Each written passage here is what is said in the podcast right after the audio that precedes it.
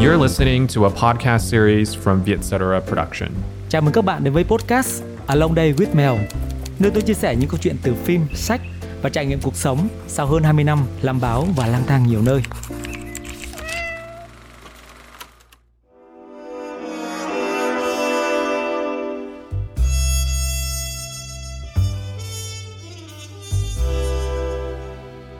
Lễ trao giải Oscar sắp diễn ra vào ngày 12 tháng 3 tới.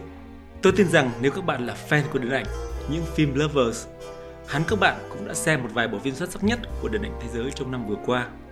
Còn nếu chưa xem cũng chẳng sao cả. Tôi hy vọng sau hai tập podcast về chủ đề Oscar, các bạn sẽ tìm được cho mình những tác phẩm ấn tượng nhất để thưởng thức chúng và hiểu tại sao chúng được Viện Hàn Lâm Khoa học và Nghệ thuật Hoa Kỳ đề cử cho những hạng mục quan trọng nhất tại một giải Oscar năm nay.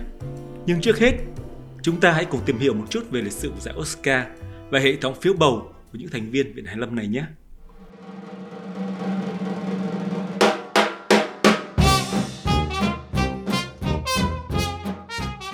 Giải Oscar được tổ chức lần đầu tiên vào năm 1929. Thời hoàng kim của phim chưa có tiếng, hay còn gọi là phim câm, với 12 hạng mục được trao trong một lễ trao giải kéo dài khoảng 15 phút tại khách sạn Hollywood Roosevelt tại Los Angeles, California. Vì tất cả những giải thưởng đã được công bố trước đó, đây là lễ trao giải duy nhất không được phát sóng trên truyền thanh hay truyền hình. Bộ phim hay nhất được trao giải Oscar năm đó là Wings, Đôi cánh. Một bộ phim câm kể về câu chuyện tình lãng mạn giữa hai chàng phi công chiến đấu với cùng một người phụ nữ xinh đẹp trong giai đoạn Thế chiến thứ nhất. Đôi cánh đến bây giờ vẫn được xem là một trong những bộ phim kinh điển của Hollywood. Trải qua 95 mùa trao giải, tính cả năm nay, Oscar đã đi qua gần một thế kỷ thăng trầm của Hollywood và tôn vinh hàng chục tác phẩm điện ảnh kinh điển cũng như các vai diễn xuất chúng hay các hạng mục chuyên môn quan trọng khác. Mỗi thế hệ khán giả yêu thích điện ảnh khác nhau đều gắn liền với một vài bộ phim kinh điển nào đó từng được thắng giải Oscar. Thập niên 40-50 là Cuốn theo chiều gió, Casablanca, Chuyến tàu mang tên dục vọng. Thập niên 70 là kiệt tác hai phần về mafia có tên là Bố già hay Bay qua tổ chim Cuckoo.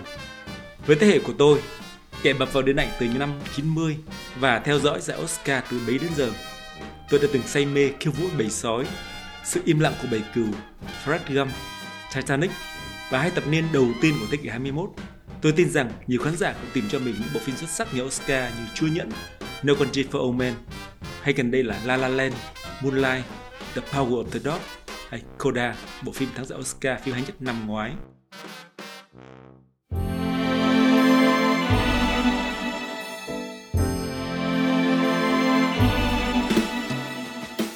Với hầu hết những sự tham gia trong lĩnh vực điện ảnh, giải Oscar là một ước mơ, một khát vọng cháy bỏng trong sự nghiệp điện ảnh của họ. Bởi nó được bầu chọn bởi hàng ngàn thành viên của Viện Hàn Lâm Khoa học và Điện ảnh Hoa Kỳ, con số thành viên được cập nhật và tăng lên sau mỗi năm. Trong một giải Oscar năm nay, có tất cả 9.579 thành viên của Viện Hàn Lâm Khoa học và Nghệ thuật Hoa Kỳ, hay gọi tắt là AMPAS, tham gia bỏ phiếu cho giải Oscar. Tuy nhiên, các hạng mục khác nhau sẽ do từng nhóm thành viên chuyên ngành bỏ phiếu khác nhau. Ví dụ như Hiệp hội Diễn viên với 1.302 thành viên sẽ bỏ phiếu để bình chọn người chiến thắng cho bốn hạng mục diễn xuất là nam nữ chính xuất sắc nhất và nam nữ phụ xuất sắc nhất. Có 573 đạo diễn bỏ phiếu cho hạng mục đạo diễn xuất sắc, 510 thành viên bỏ phiếu cho hai hạng mục kịch bản gốc và kịch bản chuyển thể. Ngoài ra, còn có một số hạng mục về kỹ thuật, ví dụ như là quay phim, có 290 thành viên bỏ phiếu, thiết kế mỹ thuật có 390 thành viên và kỹ xảo có 615 thành viên bỏ phiếu. Về hạng mục phim quốc tế hay nhất, một hạng mục quan trọng khác để chọn ra bộ phim không nói tiếng Anh xuất sắc của năm, Viện Hàn Lâm không tiết lộ bao nhiêu thành viên bỏ phiếu, nhưng ước lượng dưới 1.000 thành viên. Riêng hạng mục phim hay nhất, Best Picture, tất cả các thành viên của AMPAS, tức 9.579 người đều phải bỏ phiếu để chọn ra bộ phim hay nhất của năm. Có 10 bộ phim được đề cử Best Picture, tức là phim hay nhất của Oscar 2023. Trong đó có hai siêu phẩm bom tấn ăn cắp toàn cầu là Avatar, The Way of Water và Top Gun Maverick. Có những phim nghệ thuật của những tên tuổi lớn như là Fablemans của Steven Spielberg, Tar của Top Field và cũng có những bộ phim độc lập của những đạo diễn trẻ đang khẳng định phong cách nghệ thuật mới mẻ của mình như là Everything Everywhere All at Once của bộ đôi đạo diễn Daniels, The Triangle of Sadness của đạo diễn người Thụy Điển Ruben Östlund hay bộ phim đề tài Thế chiến thứ nhất có tên là All Quiet on the Western Front của đạo diễn người Đức Edward Bigger. 10 bộ phim được đề cử giải phim hay nhất, đại diện cho sự đa dạng của điện ảnh với phong cách kể chuyện khác nhau, nhưng đều cùng chung một mục đích, khám phá chiều sâu nội tâm và bản chất của con người cho những bối cảnh xã hội khác nhau, cho dù đó là một xã hội hiện thực đầy khốc liệt hay một thế giới siêu thực qua trí tưởng tượng kỳ diệu của các nhà làm phim. Trong tập đầu tiên của Oscar 2023, tôi muốn chia sẻ sâu hơn về những bộ phim và những vai diễn ấn tượng của một giải thưởng năm nay. Bộ phim đầu tiên mà tôi muốn nhắc tới là Everything, Everywhere, All at Once, có thể hiểu là mọi thứ ở mọi nơi cùng một lúc. Hay bản dịch tiếng Việt quen thuộc có tên là Cuộc chiến đa vũ trụ.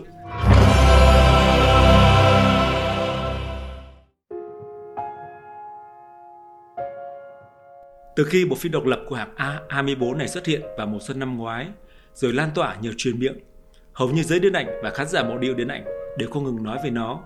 Bởi vì thưởng thức bộ phim này, với hầu hết người xem là được tham gia vào một chuyến tàu lượn siêu tốc của cảm xúc mà ta không biết đạo diễn có thể đưa mình đi xa tới đâu. Đó là một bộ phim có kịch bản quay cuồng mà rất hiếm hãng phim ngày nay dám thể nghiệm và dám có cơ hội để thể nghiệm.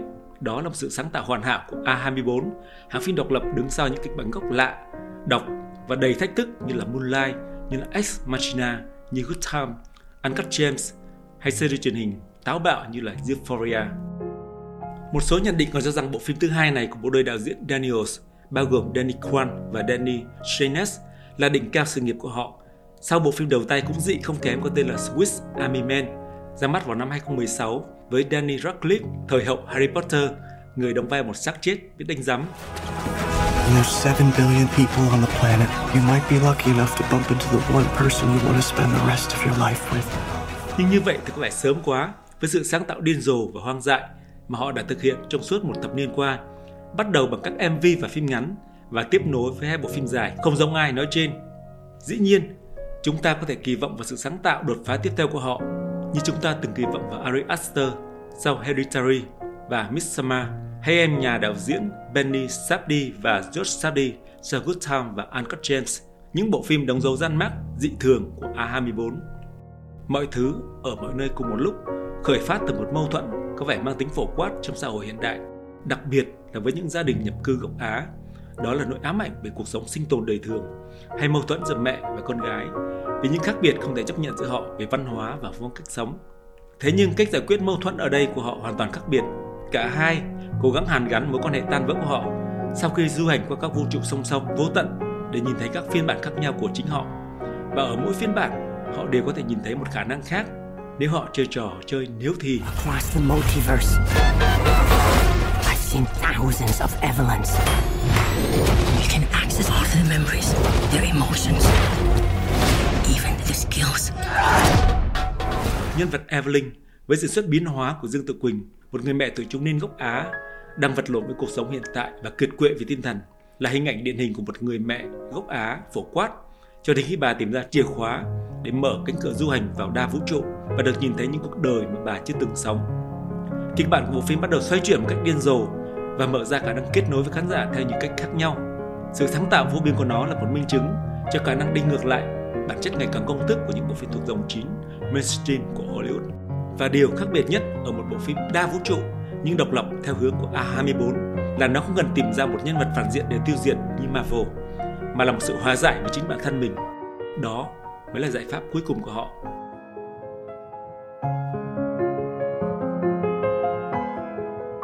Trong mọi thứ mọi nơi cùng một lúc, tôi ấn tượng nhất với cuộc đối thoại thú vị giữa nhân vật Wayne Wang do Quan Cơ Huy đóng và Evelyn do Dương Tử Quỳnh đóng.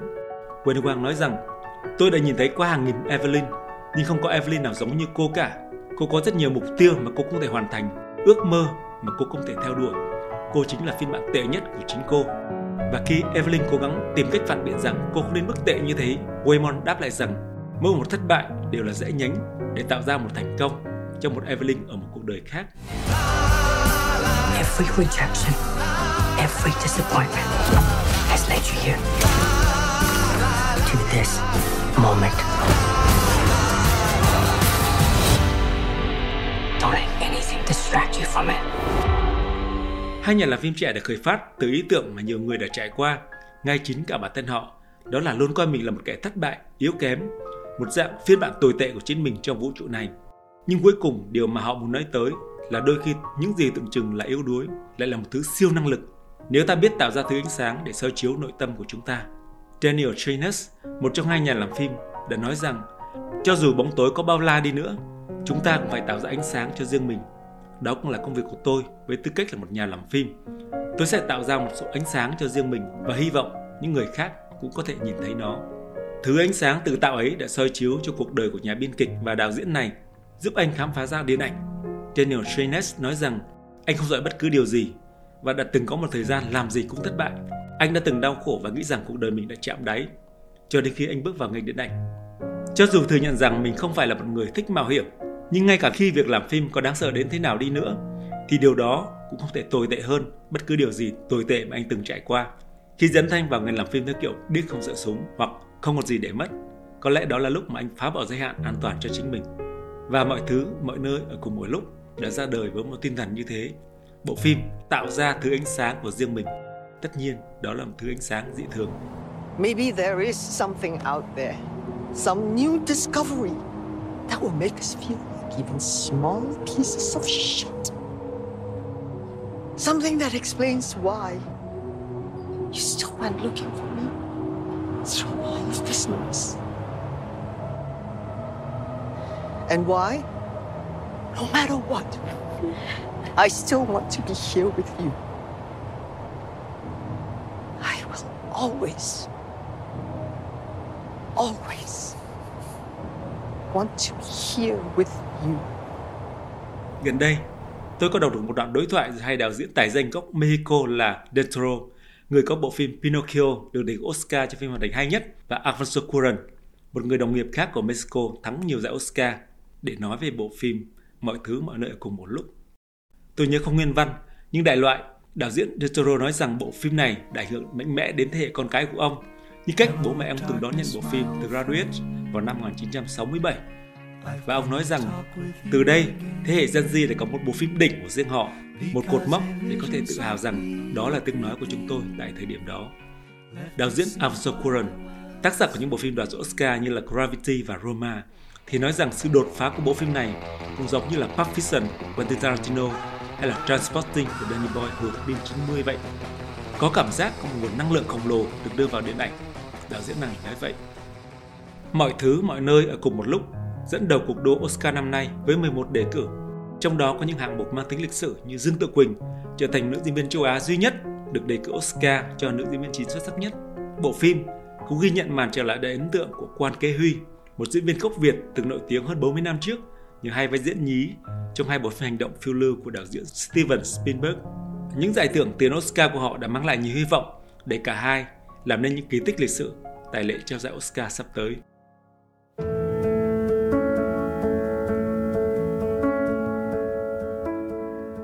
Nếu mọi thứ ở mọi nơi cùng một lúc là một bộ phim hiện thực pha lẫn siêu thực, khi khai thác chủ đề vốn bị đóng khung bởi định kiến, thì The Banshees of Inisherin, linh hồn của hòn đảo, lại là một bộ phim bi hài mang màu sắc phi lý. Với bối cảnh diễn ra trên một hòn đảo hư cấu, chỉ có vài chục dân cư sinh sống, có tên là Inisherin ở Ireland vào những năm 1920, khi cuộc nội chiến vẫn diễn ra ở đất nước này. Bộ phim tập trung khai thác mối quan hệ bên bờ vực tan vỡ giữa hai người bạn thân lâu năm nghệ sĩ vĩ cầm không do Brandon Gleeson đóng quyết định chấm dứt tình bạn tri kỷ với Pride do Colin Farrell đóng, một gã chăn ngựa độc thân giống cùng em gái của mình. Lý do được không đưa ra thật phi lý. Anh ta có thể tiếp tục tình bạn với một kẻ chăn ngựa nhạt nhẽo, ít chữ và có cuộc sống vô bổ như Panray, kẻ có thể thao thao bất tuyệt về một bãi phân ngựa trong suốt 2 tiếng đồng hồ. Sự cư tuyệt này của Com khiến Panray choáng váng vì đó là người bạn thân duy nhất của anh trên hòn đảo này. Nhưng anh ta càng tìm cách cứu vãn mối quan hệ thì Com càng đáp trả quyết liệt để chấm dứt nó. Com đe dọa rằng nếu Van Wright tiếp tục làm phiền mình, anh ta sẽ chặt hết từng ngón tay của mình. If you don't stop bothering me, I have a set of shears at home, and each time you bother me from this day on, I'll take those shears and I'll take one of my fingers off with them, and I'll give that finger to you until I have no fingers left. Giống như một câu chuyện hài hước mang đậm màu sắc ngụ ngôn, hoặc như một vở kịch phi lý. Tác phẩm mới nhất của đạo diễn người Ireland từng thành danh ở Hollywood là Martin McDonagh và hai diễn viên ruột người đồng hương của ông là Colin Farrell và Brendan Gleeson đã làm nên một bộ phim mang tính triết học về chủ nghĩa hiện sinh, đặt ra những câu hỏi về ý nghĩa sự tồn tại, chất vấn những giá trị của nghệ thuật. Ví dụ như một đoạn đối thoại giữa Com và Pan Điều gì sẽ được nhớ khi người ta qua đời? Một tác phẩm nghệ thuật lừng danh hay sự tử tế của con người? Có phải nghệ thuật vĩ đại sẽ khiến chúng ta bất tử hay không? Bộ ba tài năng đến từ Ireland này đã từng công hiến cho khán giả một bộ phim tuyệt vời cách đây 15 năm có tên là In Bruce, kể về hai gã sát thủ phải ẩn náu tại thành phố của nước Bỉ sau một phi vụ thất bại và năm nay với The Banshees of Inisherin. Những tài năng ấy đã vươn lên một tầm cao mới khi đào sâu vào sự phi lý và tuyệt vọng con người trước câu hỏi về tồn tại, khiến họ trở nên ích kỷ và nghiệt ngã hơn. Như lá thư của cô em gái gửi cho Van Ray, khuyên anh rời bỏ hòn đạo đã đánh mất linh hồn. Chẳng còn gì cho anh ở Inisherin cả. Không có gì ngoài sự ác cảm và ảm đạm, nỗi cô đơn, sự cố chấp và thời gian chậm chậm trôi cho đến khi chết. The Banshees of Inisherin nhận 9 đề cử tại một Oscar năm nay, trong đó có 4 hạng mục cho diễn xuất, ngang bằng với Everything Everywhere All at Once.